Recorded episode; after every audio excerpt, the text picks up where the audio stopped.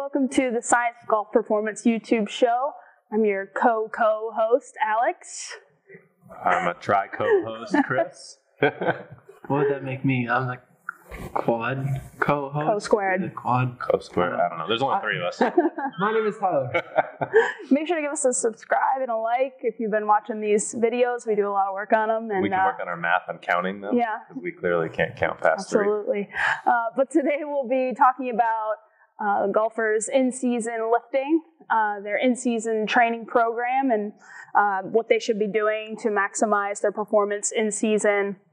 When to take an off season, maybe when it's healthy to stop training, if, if it is healthy to stop training in general at all. You definitely can't Um, play golf while you can lift. That's you can't do it at the same time. That's what you would think, right? It's too much, That's what I'm, or that's what I'm told by all the That's what we're all golfers. yeah, or at all. Is it true?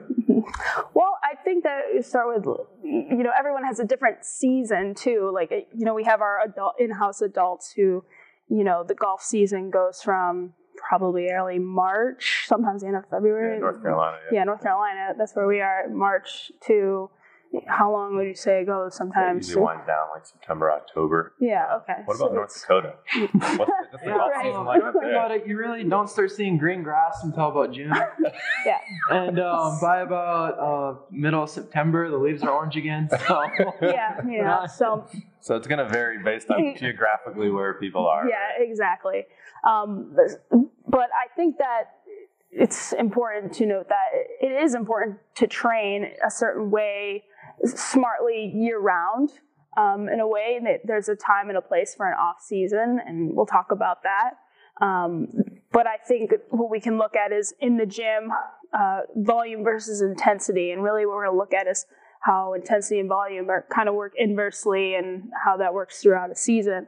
Um, for me, when I'm in charge of programming for the adults here in house, and what we do is I want to keep them touching the high intensity weights during an in season so we can kind of maintain that that's how you maintain power and force production like maintain a high force production by kind of So what does high intensity mean? I was just gonna say. That's a- that's a great question. Explain intensity. Yeah, so when we're thinking about intensity, we're thinking about the load. So basically, the the weights used, the amount of weight on the bar, Mhm. basically.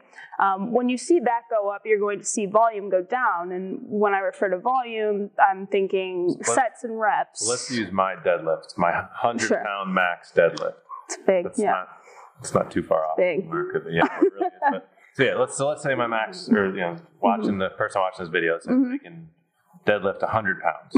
So Sure. how, what would that look like for them, like in season? What you're talking Sure. about? So in season, like I said, I'm going to maintain kind of a high load and a lower volume. So lower sets and reps, but a higher weight. So if you have a 100 pound max deadlift, mm-hmm. we're probably going to be working still in that 80 to 90% range for just a couple reps. So I'll be using So- like 80 to 90 pounds. Exactly. So 80 to 90 pounds for the 100 So pretty heavy deadlifter. to exactly to your max. deadlift. Yeah.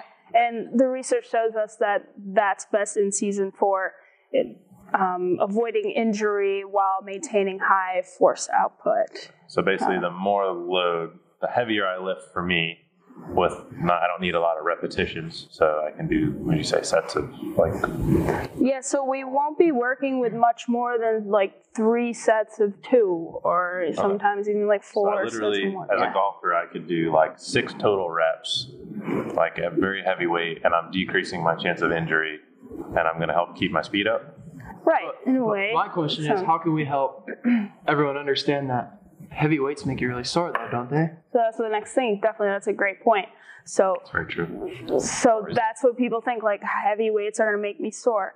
Um, not necessarily. It's actually the opposite. When you see that intensity go down and the volume go up, so now my reps are increasing, I'm working more, and this is might be a time for off-season training. We'll get into a little bit, but when I'm working more those higher reps, but I'm working more maybe like for the 100-pound deadlifter, like 50 to 60 pounds, so really low intensities but like high reps, maybe like eight to 12 reps, that's where you you see more damage done to the muscle.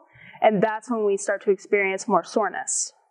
So all the people that we talk to that say, I'm staying, I do light weights, lots of reps, sets of 10 to 15, they're actually putting themselves, what you're saying is more in the like sore and not really fast and strong category. Yeah, that's when you're going to start to experience more of the DOMS or the delayed onset muscle soreness. And it's going to be harder to go swing a golf club in season and really maximize your performance when your body's trying to rebuild its muscles because when you're working with that high volume that's when your muscles are really like tearing down and like trying to rebuild themselves that makes sense So basically, what you're saying is when you're in season in North Dakota, basically any month except for June, July, or August. Pretty much. Um, in North in uh, North Carolina, it's pretty much you know your off season is much shorter. It's probably the inverse of Right. North Dakota. Um, but basically, that off season, when you're in the off season, you kind of will do more repetitions and lighter weight.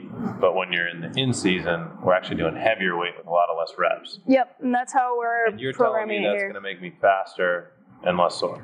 I'm gonna tell you. I'm gonna tell you it's make you faster, but I'm gonna tell you that it's gonna help you maintain that speed and performance during the in season without the soreness. Definitely. What do you see with the kids? So I was just gonna say, Alex just brought up a good point. It's not, it might not make you faster, and I'll get with the kids, but it might not make you faster. However, what we have found is if you totally scrap the weights program while you're in season, we see someone lose up to five miles an hour on their club head speed by just doing nothing at all during in season. So this is kind of why um, I guess this is the scope or the whole idea behind um, what we're trying to explain is that in season training is a good idea or it is a good decision. We're just trying to help you do it from a healthy perspective. Um, with the kids, what was our question again? Well, I think that's a really important point, though, right? That you know everybody says, "Oh, I want to pick up five miles an hour," and they, they five miles an hour is like 15 yards. So that's That's that's, that's significant, massive, yeah. right? Like Mhm. you're totally screwing up people's distances, and so people are, I don't want to lift, I don't want to get too bulky, I don't want to screw up my game. Mhm. Well, if you don't lift, we know from the science you're gonna get slower. Mhm. Um, you know, three to five percent. For so if you're swinging at 100 miles an hour, that's five miles an hour. Mhm. Um, so I, think that's a massively huge point that if you stop training, Mhm. you're actually going to screw yourself up by going backward. Your clubs are going to be screwed up in the wrong direction. Um, Right. So, but I think the question, the original question was from a junior perspective. How do you handle like what Alex is talking about with the adults, like keeping them fresh? And because I mean, the, some of these kids travel like they're on tour. Mhm. Yeah, so from a junior perspective, and, and you bring up a really good point, they travel a lot. Almost every single weekend, they're on the road traveling. Um, from that perspective, you think about what does their week look like. So if they're going to be traveling, say leaving on a Thursday, and they're going to be playing all weekend, Friday through Sunday, then maybe you take the front half of the week and you front load it just a little bit, and that's when you hit your higher intensity days, um, the heavier weights and the lower amount of volume. And then as you approach that um, that competition, that event later in the week, that's when you start to back down a little bit. Workouts start taking maybe as short as 30 minutes, and the um, the primary focus of those workouts be mobility and a little bit more so active recovery. So mm-hmm. that way that athlete has still still has the appropriate amount of time to mm-hmm. recover from that intensity and is still as prime as as fresh as they can be for that, that tournament over the weekend. Yeah, and I know as far as time goes, if most of them are leaving on like a Friday or Saturday, I know that most of the junior their program is like Monday and Wednesdays. They just have like those two high days. Mm-hmm. So Monday and Wednesday will be their high intensity training, and then they still have you know Thursday, Friday to recover before they have their tournament. It gives them a couple days to so that they're fresh when they go in.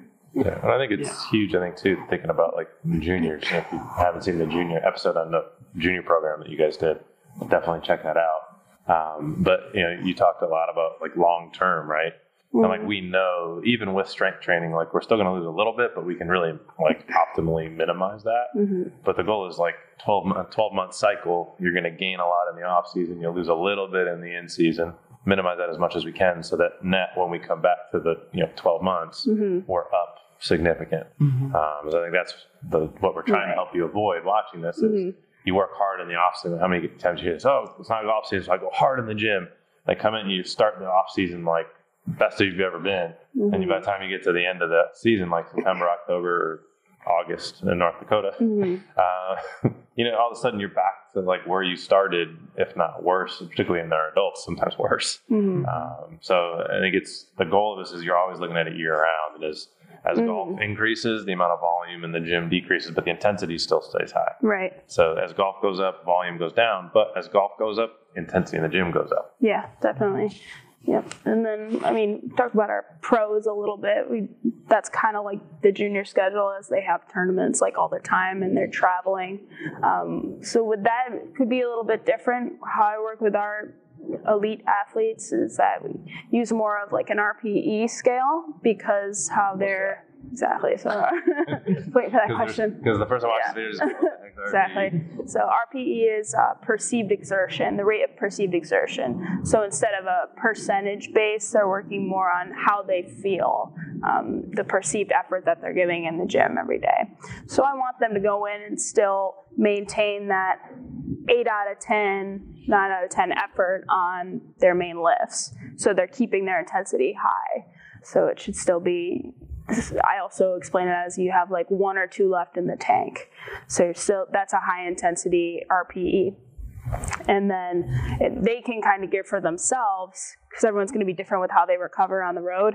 If they're having one of those weeks where they're just wiped out because of all the training, um, you know, it's okay, let's bring it down to like a seven this week. Bring all your training down to a 7 Let's recover as far as our nervous system goes, our body goes, and Yeah. uh, recover properly. I think that's super applicable even to like just the person traveling for business. Like you travel a bunch for business and you're exhausted, and we see this with all the people we work with virtually. Like you know, you guys adjust the program, you know, intensity down a little bit, or I think it's there's a lot of I think parallels between traveling a lot for business and traveling a lot for golf Yeah. in terms of how programs sometimes need to be adjusted. Um, so, Yeah. Yeah. uh, so I think I think what was our takeaway? Please don't stop training. Yeah. I guess our takeaway is is that yes, please don't stop training and like like I mentioned earlier, like we're trying to provide you with a smart and a healthy resource as to how to go about your in-season training. And I guess Alex um, kind of basically summed it up: like decrease the amount of volume, so the amount of reps that you're doing, and increase the intensity or the amount of overload, and you should be able to maintain and, and be there in the long run. I guess in the scheme of things, towards the end of the season. Yeah, look at your year as a whole, plan it out, have a goal, have a plan, and train smart throughout the entire year. Sounds good to me. Cool. All right. So good. Anything else Good, we got? Cool. All right. Make sure to give us a like, subscribe if you enjoyed, and we'll see you in the next one.